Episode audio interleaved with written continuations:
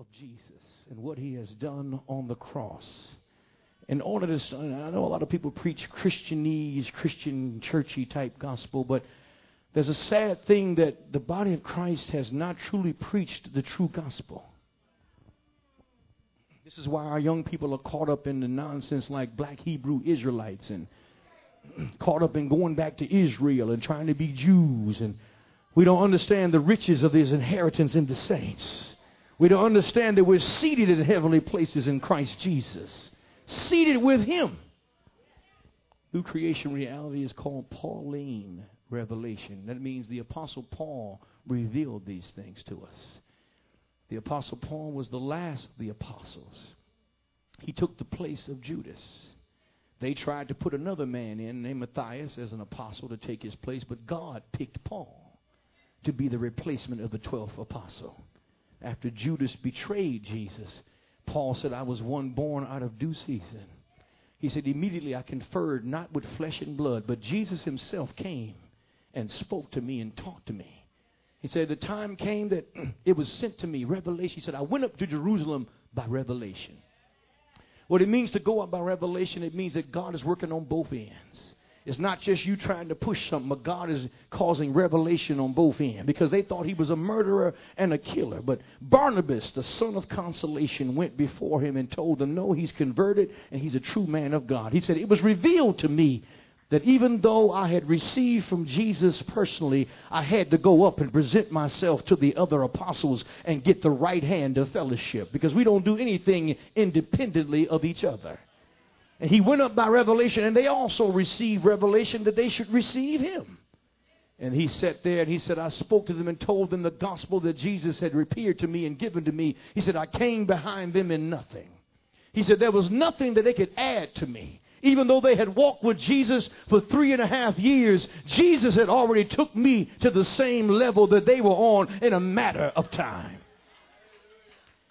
He said, and they saw that the anointing, that this grace was given to me. He said they recognized it and they gave me the right hand of fellowship. They gave me permission to go throughout all the churches and to preach. You see, a lot of people are trying to go out without any permission. But even though the great and mighty Apostle Paul got a revelation from Jesus himself, he still had to go and be recognized by the local church anointing, the local church authority. There's no way. Now, see, now if you're dealing with some folk who ain't led from God, you're going to have some problems. If you're dealing with some preachers and pastors who don't have the Holy Ghost, you may have some problems. But when the Holy Ghost meets the Holy Ghost, when the anointing meets the anointing, they recognize each other. The players in the street say, game, recognize game. See, people recognize other people that are anointed. And if they have the anointing, they shouldn't try to hinder you in the anointing. And the Apostle Paul said, God revealed this thing to me that's called the gospel of reconciliation. That God was inside of Christ, reconciling the whole world unto himself. Reconcile means if you and I fall out and we get back together like old times, we got reconciled. What happened in the Garden of Eden when mankind had fallen out with God, Jesus came to bring us back into connection with God. He dropped the charges against everybody. Everybody. Drop the charges against it. Everybody. Everybody. But to him that believeth. You got some people that teach now that it don't matter whether you believe it or not, he saved you. But the Bible says the grace of God has appeared to all men, especially to those who believe. Amen. Because nobody is going to go to hell for smoking, drinking, cursing, lying. You're not going to go to hell for sin because Jesus has destroyed sin. We don't have a sin problem. We have a sinner problem. We have people who are still being born with the Adam nature, still being born with sin consciousness and a sinful nature unredeemed. They haven't became a new creature. And so they have a nature. By nature, they are in rebellion against God. You can be the nicest person in the world, but your spirit has not been born again or recreated in Christ Jesus. You're going to be lost. I'm sorry, Gandhi. Your good works are not going to get you in heaven. Because if God is going to save people because of good works, you know a whole lot of us ain't going to make it. I was in the mall one day talking to a young lady, and she saw me, and she said, well, tell me one thing. Gandhi was a good man. I said, he sure was a good man. I couldn't do what Gandhi did. I couldn't starve that long for stuff like that. I'm one of them by any means necessary people. I'd have been fighting, got shot, and the movement would have ended right there. But Gandhi was nonviolent. Well, what about him? Did you think he went to heaven or went to hell? What did, what did he do? I said, well, I'm not God. I don't have a heaven or a hell to put anybody in. That's first. But I do know that you must be born again. And I told her, I said, I know I'm a nice person, but I'm not as good as Gandhi. I said, are you? She said, oh, heavens, no, I'm not. Oh, no, I'm not. Oh, I'm no, I'm nowhere near Gandhi. I said, you're nowhere near Gandhi, and I'm nowhere near Gandhi. We in bad shape. She said, well, I guess we are. I said, so if God lets Gandhi go to heaven because he's good, then that means me and you ain't got a chance to make it. She said, I never thought about it that way. I said, aren't you glad there's Jesus? And because of Jesus, it don't matter how good or how bad. It's all because of Jesus. It's because of his blood and because of his sacrifice. He took my place, and now I'm taking his place. I said, that's called the gospel of Jesus. That's why it's called good news. Don't have to be broke no more. Don't have to be sick no more. See, that's the good news. But before we can continue to delve into the power of the new creation, can I have your attention just for about twenty-five minutes? All right. John, who is Jesus? We talked about the new creation lies in these facts. Who is Jesus? What did he come to do? What did he accomplish? And what did he do for us? And then, who are we in him? And what is he doing now? This is Pauline. Without the Apostle Paul and the writer of Hebrews, we would never know that Jesus is now a great high priest. He is in the heavens operating and officiating the office of what is called Melchizedek priesthood. The Levitical priesthood ended. They took Jesus to trial. They took an innocent man and tried him for a crime that he was innocent of. And see, he didn't open his mouth because he knew his Miranda rights. He had the right to remain silent, that anything he said could and would be used against him in a court of law. So he ordered not a word. He didn't let them know that he was innocent, because it was the plan of God that they would trump up charges and falsely accuse him and then kill the Prince of Life illegally. And see, God wanted Jesus to be killed illegally, because when he when they would kill Jesus illegally, then they would also lose the power of justice over mankind.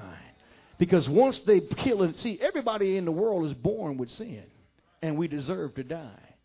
We're born getting old. You're dying whether you like it or not. You come out the womb getting old. The old gray mare ain't what it used to be. I know you think you cute, but you getting older. You still got it. But the question is, what is it that you still got? You're born and coming out the womb dying, getting older, progressing toward death. Are you listening? That's the curse that came upon us because of Adam's breaking from the tree of life that was in the Garden of Eden. And Jesus comes not just to, for the sins of the world. You know, there's billions and trillions of sins. But sin is the root. It's not the root. It's the fruit of, of, of the sin nature. He came to fix the cause, not the symptom. The cause was the original sin in Adam when he sinned against God and rebelled against God. The curse entered into his very D N A and was sent through his bloodline, and everyone born from him was born dying. So we were already came out the womb condemned to death. So it didn't matter that when the devil became the landlord, when Adam lost his authority to God, to, to lost his authority to the devil, Adam was the god of this world. He talked to the trees, and the trees would give him fruit. He talked to the water. He talked to everything that could hear his voice. He spoke to the animals, and they walked up to him. He walked to the side of the ocean and said, come up. And the animals from the deep would come up. Y'all are going to help me up in here. And he named them by name. He was a genius by name. He named everything. He was the head of God's creation. And through his D N A, he was connected. That's why everything on this planet has a similar D N A, D N A genetic chain. This planet has the D N A of Adam, the seed that God planted in the earth. That's why he has genetic control over everything. Everything was voice activated. See, man is trying to catch up with God. He just spoke to stuff and it obeyed him. He talked to everything. He said, I'm ready for some watermelon. And the watermelon would start producing.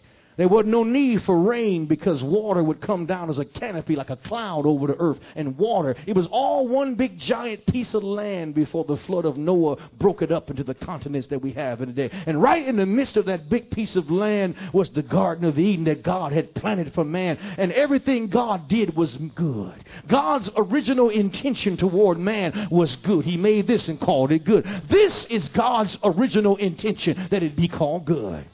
But when the curse of sin came upon Adam, and Adam being the head of all creation on this planet, the curse flowed from him down. And everything under Adam, connected to Adam, was cursed. So Jesus had to come, the second man, Adam, spliced from a different genetic genome. And he was injected into the human family. He came in born of a virgin. He had no earthly father. No blood came from a man or a daddy. Maury Povich could not prove who his daddy was. And he's born with no curse. He's not going to get old. If he'd have been alive today, he'd still be young. Y'all ain't going to help me up in here. The only way Jesus was going to die is somebody had to kill him. He said, no man take my life, but I lay it down. He was born without a curse. They would try to kill him, and they couldn't because the law of the universe wouldn't allow them to kill somebody who was innocent. Because, see, everybody that was born of a sin was condemned to death. And the devil came to kill, steal, and destroy. He had a legal right to kill the tenants on his property, the ones who had lost their authority to him. And God couldn't stand by and let a villain like the devil rule over his creation. He came up with a plan, and in the Garden of Eden, he told that woman, he said, the seed of the woman, Adam, you have messed up your seed. But it's going to be through the seed of a woman that I'm going to bruise the serpent's head. He prophesied about Jesus coming. Oh, and in the, am I boring you yet? And in the fullness of time. Uh, we talked about it last week. In the beginning was the Word. In the beginning was the Logos. That word, word is Logos. That means the original concept or the original design. In the beginning was the Logos. And the Logos was with God. And the Logos was God. Then we see in Hebrews where he says, and lo, the first begotten comes into the world. And he looks to the Father and says, a body you have prepared for me. You singled out Abraham and his family. And you sanctified them unto yourself. And you prepared a body for me. Through that bloodline. Y'all ain't going to help me ever here today. And so in the fullness of time, here comes Jesus. Born of a woman. Born without sin. The government upon his shoulders. Oh, he walks into that town at the age of thirty and begins to announce the Spirit of the Lord is upon. We know he was educated because ninety percent of the population couldn't read or write. They were very unlearned and unintelligent. But Jesus had money given to him by three kings. And his mama and daddy, they paid for his education. He wasn't just a rabbi. He was a rabboni. He stooped down on the ground and began to write. Y'all don't help me in here. He walked into the temple and took over the scrolls and began to read in the prophecy of Isaiah. The Spirit of the Lord is upon me because he has anointed me to bind up the brokenhearted, to set at liberty those who are oppressed. I like the last part where he says to preach the acceptable year of Jubilee, the year of recovery, the time of the release of the Lord. And they all looked at him like, this guy must be out his mind. He's only thirty years old. We know he's not a Messiah because he don't come from nothing. He comes from defunct royalty. They knew his mama was of the line of David, but what does that mean when you've been conquered? Your daddy can be a king, but that don't mean nothing if your conqueror has been conquered and you in the jail with everybody else. They knew who his mother was. They knew where his bloodline came from, but he was the oldest in the family, and he stood out from everybody. And suddenly, he went into the wilderness from this place, and he was tempted of the enemy. Yeah, yeah. He came, and he read, and he opened up, and his fame went out abroad. And all of a sudden, he began to preach with signs and wonders, being the only man that was ever set free. Who is Jesus? He is God, very God. He is the Word of God. In the beginning was the Word. That Word is the light that lights every man that comes in the world. If you're alive today, you owe it to Jesus, because He lit your flame as you came out of your mother's womb. I can't get over this in here. Every man, He said, he was in the world, and the world didn't even know who He was. He came unto His own relatives, and they did not receive Him. But then John said, but we that have received Him, He gave us power to become the sons of God. And we beheld His glory as the only begotten of the Father, full of grace and truth. And He said, and of His of His fullness we have received grace for grace, overflowing grace. Ah, does it sound like the church that you go up here that barely get along stuff, that teaching people that you barely gonna make it in? I'm not gonna barely be saved. Ah, I've been seated in Christ. I am the righteousness of God. I am Him. He is me. He's in me, and I am in Him. No man can pluck me out of His hand. And of His fullness. Look at somebody, say, of His fullness. We have received abundant blessing over and over. Jesus is that living light projected from the Father. He is the heart of the Father revealed. He is the first begotten. The first revelation that was ever come out of the Father was Jesus. Even the angels had to step back when He opened up His chest and the Logos came out. Come on, somebody. They didn't know who He was. And since they were talking to Him, they said they came back casting out devils, and they were excited about casting out devils. And Jesus said, don't be excited that you can cast out devils. I was in heaven when the ministry of demons, casting out demons, first began. When we cast out the first devil, I beheld Satan fall from heaven at the speed of light. I saw him hit the earth and leave a crater. I saw him destroy everything in his pathway. But rather rejoice that though he has been kicked out, he was the leader of worship. He was the head worshiper in heaven. He was the priest of ministry before God. But he got kicked out. He said, don't rejoice that you got power to cast out. Rather rejoice that you got power to have access. Your name is written in heaven. You got friends in high places. You now have taken the devil's place, and you are the worshiper and the priest unto God. Hallelujah. Look at somebody, say, it's your job is to be a priest. It's your job to minister to the Lord. Ooh, I got to hurry up, Lord Jesus. He came to break the curse that was in our blood with His blood, to redeem us and give us a legal right to have right standing before God. Man didn't have access to the throne. Adam wasn't going to the throne. God came down to talk to him in the cool of the day. I know you want to go back to Eden, but I'm not trying to go back to Eden. I want to go back further, beyond Eden. Ah, when Jesus said in John chapter seventeen, He said, share with them the glory that you and I shared together before the world was ever in existence. I want to go back to that glory. You'll get it next week. And as Jesus is preaching and demonstrating His power, His utter flawless victory over all the powers of darkness, everywhere He goes, He's dominating every demonic power, casting out devils, healing the sick, putting through His supernatural genes. He is recloning body parts at the flash of an eye, putting on legs and arms and popping eyeballs. Nobody else did healing but Jesus, because only His D N A had the power to restore that was lost in the human body. I can't get no help up in here. For God so loved the world that He gave His only begotten Son. But in the Greek it says He gave His only monogene. He gave His super gene, that whoever would believe on Him would be regened. Oh, look at somebody, say, I got regened. I got reborn again. That's what it means to be born again. It means your whole spiritual D N A has been remapped over again. It means His blood just washed over your genetic code, and when it washed back over, it was just like Jesus' blood. As many as received Him, He gave them power to be Come. You don't like the way you are? All you need to do is receive Him, and He'll give you the power to become. The power to become. The power to become something else like the Son of God. And as he is constantly dominating the power of darkness and constantly showing his victory over every foe, everybody, that every devil, every demon, they see him, they see the light that he walks in. They see he's the only person that shines.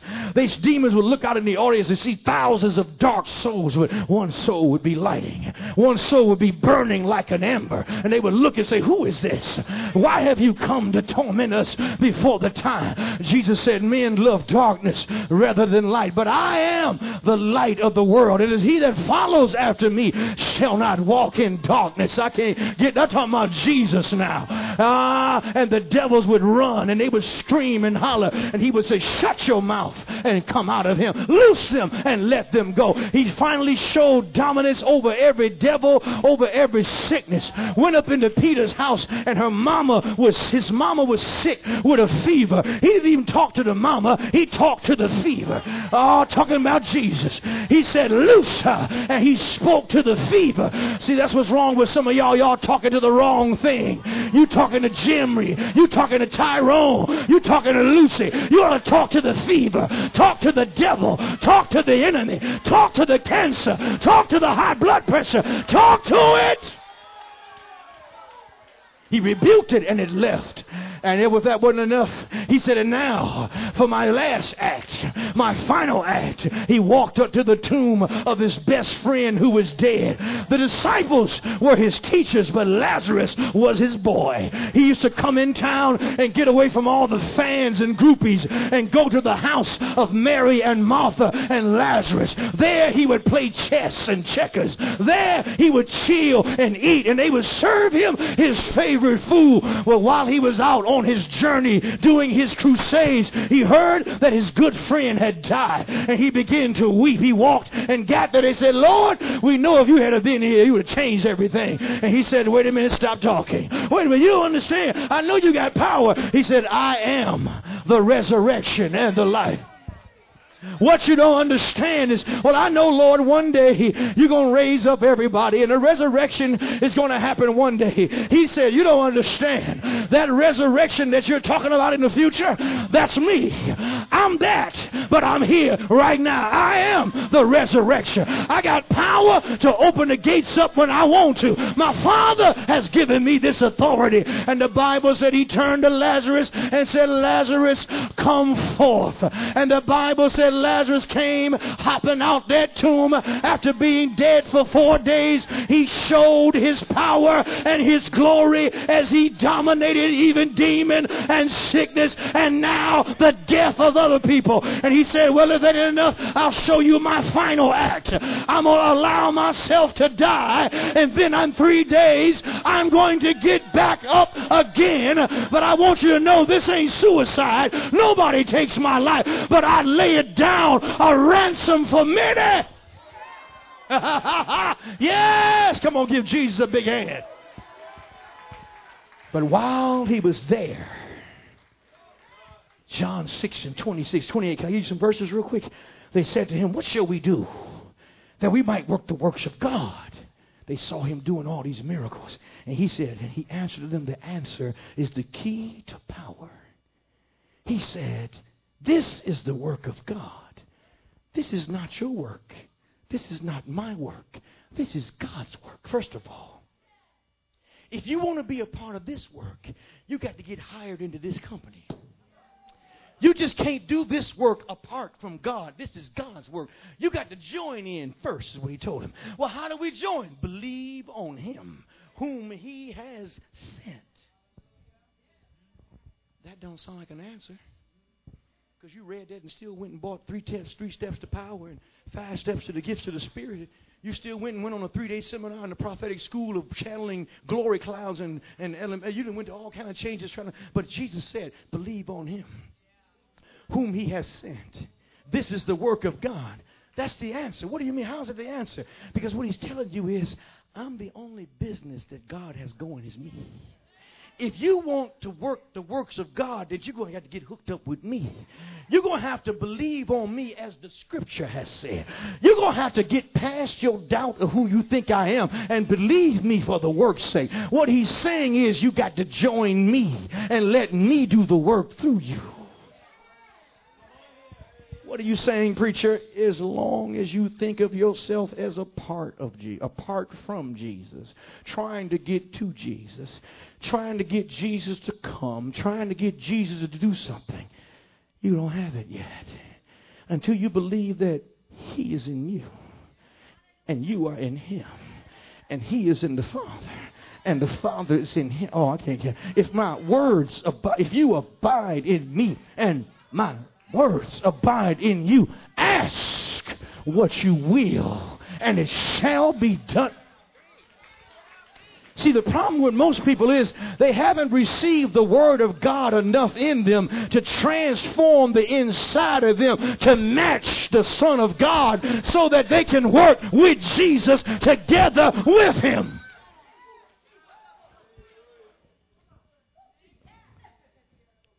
And Jesus said in John five seventeen, and Jesus answered, "My Father worked hitherto, and I work." What He says is, my Father worked in the Old Testament, but now I'm working now. This is, I'm on the second shift. Come on, somebody. I'm in here on the second shift working. This is what He says. They said, "Well, how do you keep working all these miracles?" He said in Saint John five eighteen, he said, the Jews sought to kill Him because He not only had broken the Sabbath, but He said that God was His Father, making Himself equal with God.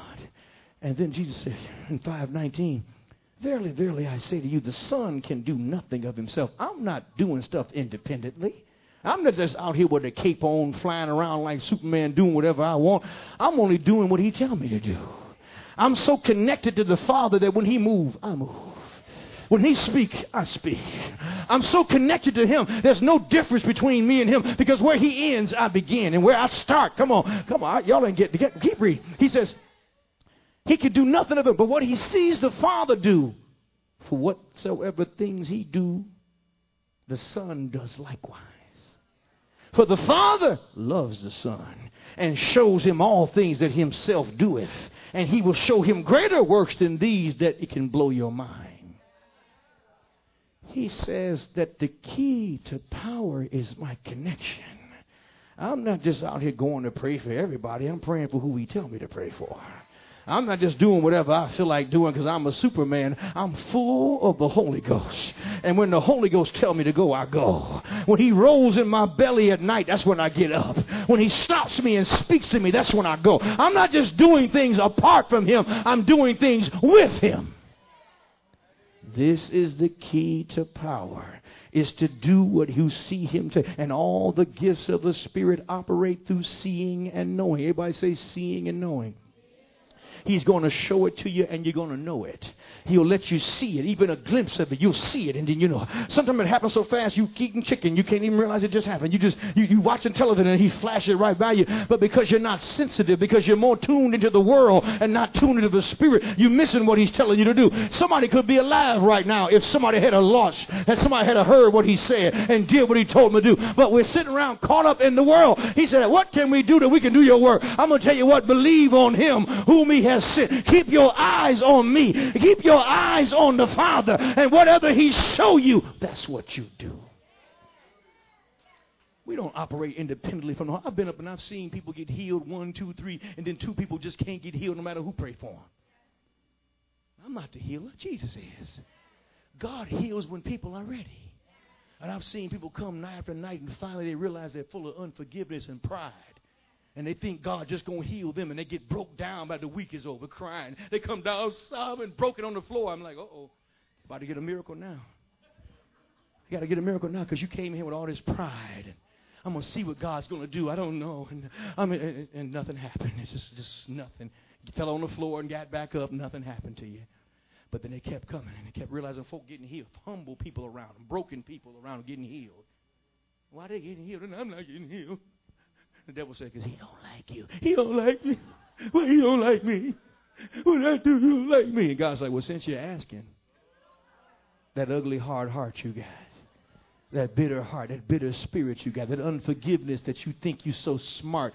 You think, I'm, I, if I heal you while you like that, you'll stay like that. I can't get no witnesses. And didn't he tell them in the Garden of Eden? He said, okay, you didn't eat the tree. You can't eat the tree no more, because if you eat the tree in this state, you'll be locked in that state forever. I can't get no help in here. See, sometimes you got to humble yourself and get broken and break your spirit before God before you can receive what Jesus has to offer. God is not impressed with your attitude. He is not impressed with your altitude. He is not impressed with your ideas of who you are. All roads lead to Jesus. Everybody got to bow when they come to Jesus. Everybody has to humble themselves. Get out your flesh and fall down upon your face and say, Jesus, thou Son of David, have mercy on me. You worried about whether you have faith? I'm worried about are you humble enough to humble yourself before God. Nothing moves God like brokenness, and he's near to those who have a broken heart. He'll pass over five hundred people and find the one whose heart is broken and contrite. Something about a broken heart. You know why? Because it's empty, and he's looking for empty places to fill. See, when you got other stuff in there, he can't fill it because it's full of a bunch of junk. Look at somebody and say, he'll fill every empty place of his fullness. We have received. Huh?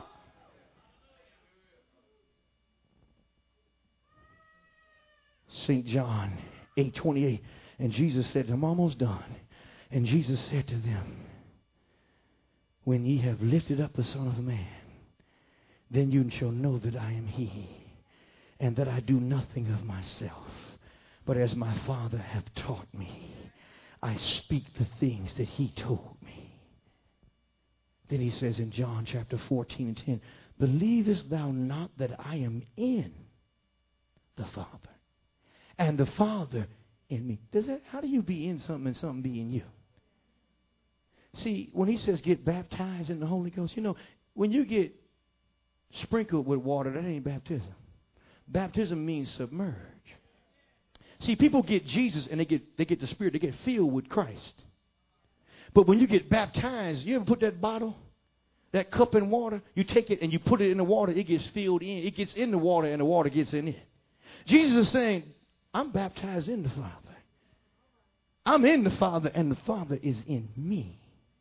The words that I speak unto you are not of myself, but the Father that dwelleth in me, and he doeth the works. He does the work. The relationship of the Father with the Logos and with the Holy Ghost. The Father, the Son, and the Holy Ghost. These are terms that men have given them, that God has revealed himself. But when there was nobody else but God, there wasn't no need for the word Father and Son and Holy Ghost, because there was no one else there to relate to but he himself. And the Father loved the Son, and the Son love the Father. They were the perfect connection together. One poured into the other, and the other poured into the other. And like a cycle, they poured into each other. They loved and glorified each other. There was no separation from them.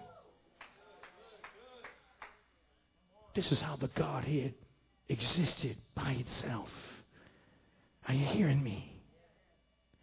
Then Jesus tells them, in John fifteen five, yes, I am the vine, you are the branches. Those who remain in me, and I am through them, produce much fruit. For apart from me, you can do nothing. Your power with God depends on your understanding of your connection with God. In the Garden of Eden, they rebelled. It wasn't because they ate a piece of fruit. It was the commandment that was attached to it. The fruit wasn't poison. It was good for food. It was pretty to look at and desired to make one wise. But God said no. And there's a reason why. When he adds a no, there's a curse attached to disobedience. When they broke it, the curse entered in. And they became conscious of good and evil and saw that they were naked. And he said, you got to go. There's a tree of life over there that you've been eaten from, that you can't eat from no more. Not until you get redeemed. Not until your nature gets changed. Because if I let, he said it, go back in Genesis, if I let you eat of the tree of life in this fallen condition, you will stay fallen forever. The life of God will give life to your fall. That's kind of how people get saved and still keep sinning even though they're saved. And after a while, they can't stop it because their hearts get hardened. And they're supposed to be saved, have experienced Christ, eaten from the tree of life and in, and in disobedience with God. Ooh, but God says you can't do it. See, I don't know if you know or not, but Jesus was the tree of life. You don't know that the word became tree. You don't understand that in the garden, he was standing there. They were eating off of Jesus is what they were doing. But when they fell, they could no longer eat for Jesus. And Jesus, or the Logos, had to come and bring redemption so that now you can eat of the tree of life freely. That's why he said, this is my flesh. It's bread for you. This is my blood. That's what communion is all about. Is eating Jesus. Being consuming Christ. Becoming one with him. Getting in him and getting him in you. And the Bible says, I'm going to close because I can't teach all this stuff today. In John chapter seventeen. I'm going to close with John seventeen. John chapter seventeen is the new creation reality verses in the in the in the Old Testament. Because before Jesus died, as long as he was alive, it was still the Old Testament. It was not the New Testament until he had died upon the cross and the veil in the temple had been rent and the presence of God moved out and the earth quaked and the saints got up and he went to heaven and sent his blood as a sacrifice before the throne room and came back down. The New Testament began when the blood entered the throne room. As a witness that man had been redeemed. And before this, though, now, he says in John seventeen one, these words spake Jesus as he lifted up his eyes to heaven and said, Father, the hour has come. Glorify thy Son, that thy Son may also glorify thee.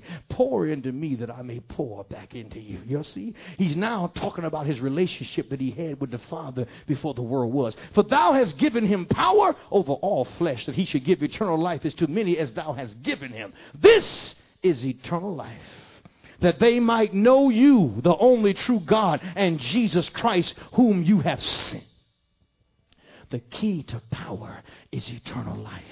The key to power is knowing your identity, knowing who you are in him. But you can't know who you are in him until you know who him is. You got to understand what he is, who he's God manifested in the flesh. He is the Word made flesh. He is the engineer and the creator of everything that was ever made. He is God in the flesh. He is your God and my God. He's God of the Old Testament. He's the same God that brought the children of Israel up out of Egypt. Jude said, and Jesus brought the children of Israel up out of the land of Egypt. Read it. That's who he is.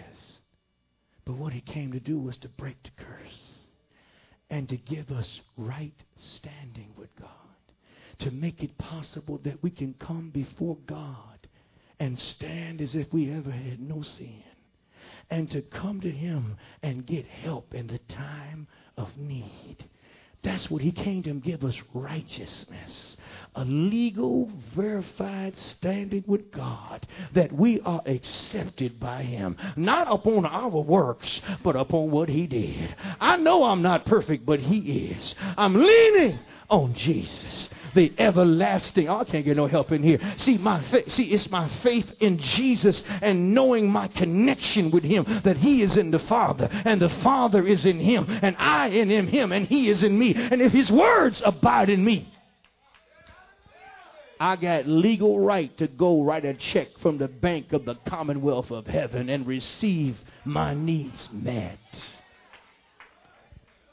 You can't go into a bank and they ask you who you are, and you stumbling around pulling out different I D cards and trying to figure out who you are. And I need to borrow some money. I know it's some money in this account, uh, but I don't know what the account number is. And, but I just know it's some money up in here, uh, and, and I know it's an account somewhere. Well, who are you? You have a proper I D. I got a Y M C A card. That's not enough. Well, I got a uh, I got a card from Kroger. Your Kroger card won't work. Do you have any verified? Do you have any legally verified identification from the government that proves who you say you are? Oh, uh, well, I got, uh, uh, let me see what I got. See, until you come up with a proper identity, you can't make a withdrawal. Oh, but when you know who you are, you don't walk in wandering, stumbling, trying to figure it out. You go to that window and say, listen, give me my money. Here's my car. Let me write this out. This is the number. It's in that account, and this is my name. This is my I D, and this is my credit card through the bank. I want my money now. I'm making a withdrawal. Oh, but the only difference is this ain't your money. This is his money. And my God shall supply all of your needs according to his riches in glory. Don't you understand that when you got born again, you got the name of Jesus? You have the identity, if any man be in Christ, old things are passed away. Behold, all things become new. Don't you know when you come to the throne room, they don't see you. They see Jesus walking into the throne room. Don't you know that you're hidden in Christ? And you have a right to withdraw from his bank account.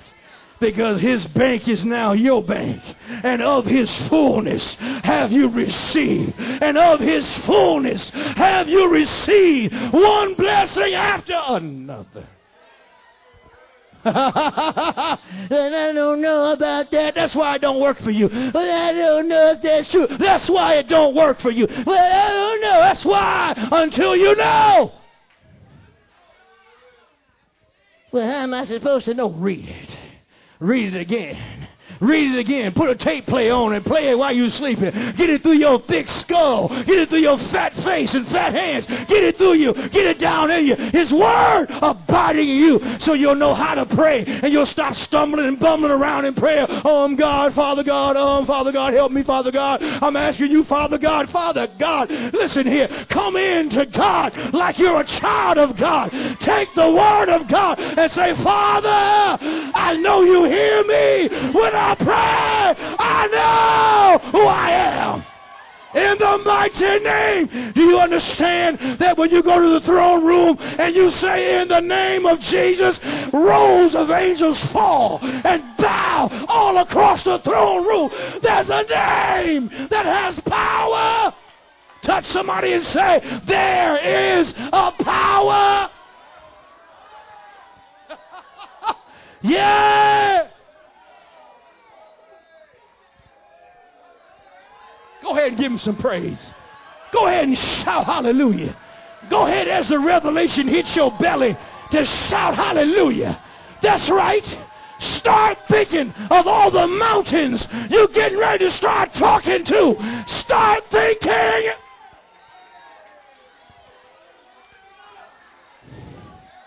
Verse number five. And now, O Father,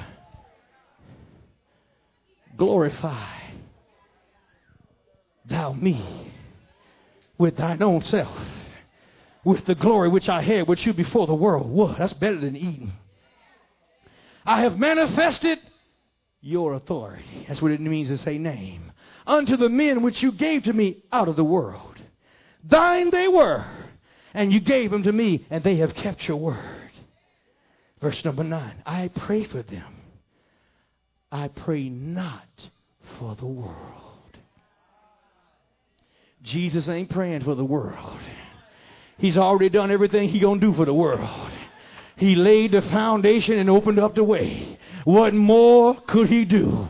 He's already done everything. He buried, he carried my sins far away, rose, and he justified, freed me forever. He's already done. He ain't praying for the world. He's praying for the church. He's at the right hand making intercession for the saints of God. He's speaking the blessing over your life. The problem is, is you not saying what he's saying. You got to speak what he's speaking. You just can't do it one time. You got to do it all the time. Because you can't live by bread alone, but every word that continuously comes. A few more scriptures, I'll let you go. Now, theologians, many of them agree, and I do too, that when Jesus is saying what he says in John seventeen, that he's on the Mount of Transfiguration. This is the message that he gave the disciples when he went up to the mountain with James and John and Peter, and suddenly he was bright as light. Suddenly, Elijah and Moses appeared, stepped out of a space-time continuum, stepped out of quantum glory, and stepped into the space-time continuum. And they had, come on, and they began to talk to Jesus. And he talked to them about what's getting ready to come up on the earth. And then the Bible said a cloud came over and said, "This is my son, in whom I am well pleased." The word transfigure means what is on the inside flipped on the outside. What he had been hiding all this time in the presence of his Father, he flipped the inside, flipped on the outside. Don't you know that the day that you see his face, that's why the Bible says we shall see him as he is, and we shall be like him. When you come in contact with God, he turns you to look just like him. If he's in you, what's in you is going to reverse and come on the outside.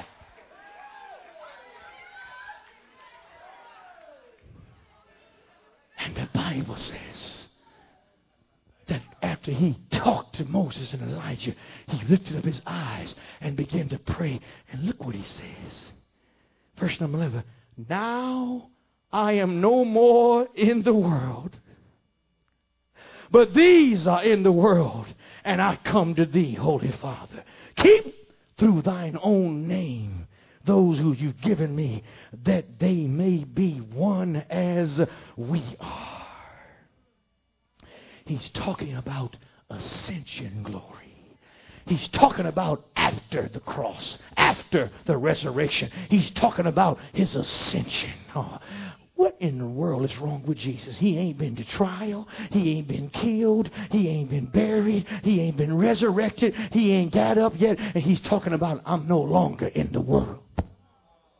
Because when he stepped into the glory realm, he was no longer in the world. He was talking in his position in glory and said, "I'm already past it." Well, then, uh, uh, Moses and Elijah said, you know, you know, they're going to kill you and trump up charges, and they're going to kill you unjustly. I know, but I'm already past it. I'm already out of the world. I'm already beyond it. I can't get no help in here. I'm already past the trial. Although I haven't yet physically gone through it, my spirit has already received the victory. Oh, what are you saying, preacher?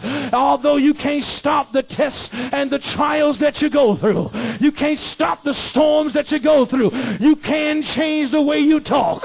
You can change the way you see things.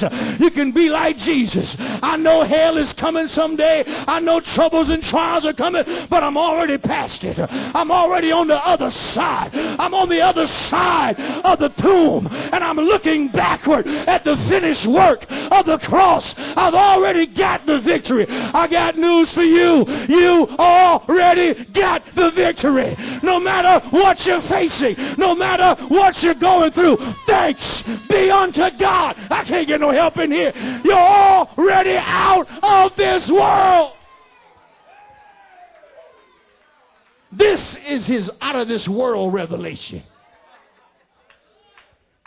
And they sit there looking at his clothes and looking at him. And Jesus is talking as his gaze is looking to the unseen realm. He opens up the revelation of the new creation. Look what he says. Ah. So many have this false grace message. Hyper grace preachers. They love to talk about grace and how grace lifts them from sin, and how grace gives them forgiveness, and almost like they can sin with no penalty now, because of grace. But what they don't do is they don't use that same grace to ascend to where Jesus. How come nobody preaches about using that grace to walk as he walks? Nobody talks about using that grace as, as he is, so are you. How come they don't talk about the grace that causes them to live free from sin, dominating over sin, dominating over devils? That same grace takes you up into the glory to be seated. But their focus is all about here. And they stay on the sin message. The Bible says in Hebrews, and I close, that every year they would take a sacrifice to Jerusalem. that they would put a sacrifice down to cover their sin. And then the writer of Hebrews says it didn't remove their sin. All it did was gave them a consciousness that God had covered it. And they walked out feeling better about themselves because they obeyed God. And God said, if you do this, I'll, I'll cover your sin. But the Bible says no sin was removed.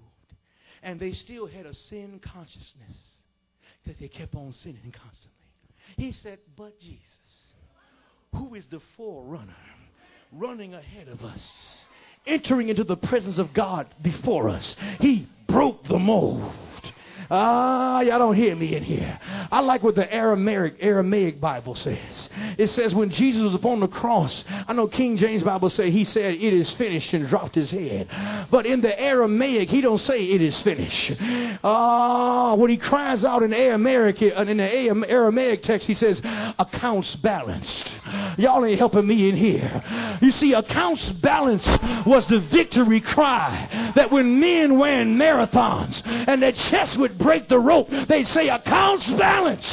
What do you mean by that, preacher? What they're saying is all the hell and suffering I had to get to to get to this point, now that I broke through, it's now a balance. Now all the accounts are settled. It was worth it all. When Jesus dropped his head, he said accounts balanced, and dropped his head because he had paid the price. The accounts had been cleared. The debts had been wiped away.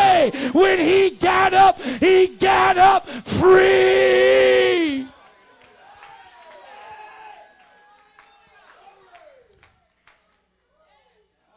And he tells them, before it ever happens. See, it's difficult to unlearn sin consciousness. Being conscious. You know, what's sin consciousness? That unconscious knowledge that you have that you're not in right with God. You grow up with it. When you come to the age of accountability is when you start realizing that you're bad. You're a lie. You're a trick. You're a steal. It's about you. Until you run into somebody who's not like you, Jesus. And you start seeing everything you not when you see him.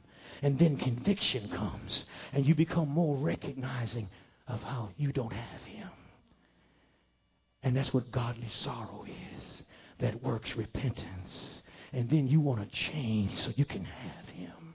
And you confess with your mouth and believe in your heart. And then he comes inside of you. And he changes your nature. But we haven't had enough teaching on what it means to have your nature changed. We have enough teaching on trying not to go to hell. We have enough teaching on trying to get blessed and trying to make money and trying to be prosperous and trying to have this and you know all the other stuff that we, but we don't have enough teaching on changing the way you think that you are one. That when you walk in the hospital room, Jesus walks in the hospital room. When you are on your job, Jesus is on your job. That where you go, he goes. Because you're in him and he's in you. This is the whole purpose of sin. And why the devil wants to bring you into it, because it makes you conscious of sin and that breaks your consciousness of righteousness. And if he can keep you battling your flesh the rest of your life, you'll never walk in union with the Holy Ghost. You'll have glimpses of victory, but you'll be always in and out of victory because your mind hasn't been renewed. Let this mind be in you that thought it not robbery to be equal with God. What did they tell them? We're going to stone you because you said God is your father and that makes you equal with God. Did you catch that? Did you see how I turned that around and brought? Did you see that? Did you see that? They took up stones because they knew what Jesus was saying. When he said, I'm the son, when he said he was the Son of God with power, they said, because you make yourself equal with God, we know that's blasphemy. And he said, which one of my miracles you gonna kill me for? We won't kill you for your miracle, but we're gonna kill you because you blaspheme. He said, oh, I'm gonna double down on it since you're calling me out. Before Abraham was, I am. Abraham stepped into the quantum field of faith and saw my day and rejoiced in my day. as my first and final closing. Saint John seventeen. Let these words resonate in your heart. thirteenth verse. And now I come to thee. These things I speak in the world, that they might have joy fulfilled in themselves. They are not of the world, even as I am not of the world. You are not of the world. Well, I'm I'm white, I'm black, I'm Latino, I'm so proud of who I am. You are no longer of this world when you are in Christ. You are not of this world. As long as your ethnicity stands in front of who you are in Christ, you put that ahead of Jesus, you ain't walking in the kingdom. I'm sorry to tell you. Then he says in verse number fifteen, sanctify them through your truth. Your word is truth. Do you know what he just did? He just opened up the way and said, the same relationship I got with Papa, I'm giving you the opportunity to have the same kind of relationship that I have with him. You can have it, that your joy may be full. And they sit there like this. Just like those Union Gospel uh, pictures in, you know, in Sunday school. Jesus is talking way over their head. They ain't gonna get none of this till the Holy Ghost comes. They just sitting there like this. Okay. Well, when we gonna be Israel again? Verse number seventeen and verse number verse number twenty-one. Here is the prayer of Jesus. You never heard Jesus pray for himself at all in the New Testament. He never he never asked anything for him. Even when he stood before Lazarus' tomb, he didn't pray. He just said, Father, I thank you that you hear me. Lazarus, come forth. But the first time you're going to hear Jesus pray what his heart says. Here is his prayer, that they all may be one. As you, Father, art in me, and I in thee, that they also may be one in us. That the world may believe that you have sent me. And the glory which you gave me, I have given them, that they may be one, even as we are one. I in them, and you in me. That they be made perfect in one, and the world may know that you have sent me, and you have loved them as you have loved me. Father, I will that they also, whom thou hast given me, be with me where I am. Be with me where I am. Where are you, Jesus? That they may behold my glory, which thou hast given me. For you have loved me before the foundation of the world. Do you understand? Does that hit you in your spirit? He is talking about the new creation and being seated in heavenly places before he even goes to trial. Something when he stepped up on that mountain, he stepped into a reality warping quantum field where time meant nothing. Moses came out of glory. Elijah came out of heaven, and Moses came out of the out of the grave and, and counseled with him. Are you listening? Hallelujah, Jesus. Stand to your feet. I'm done.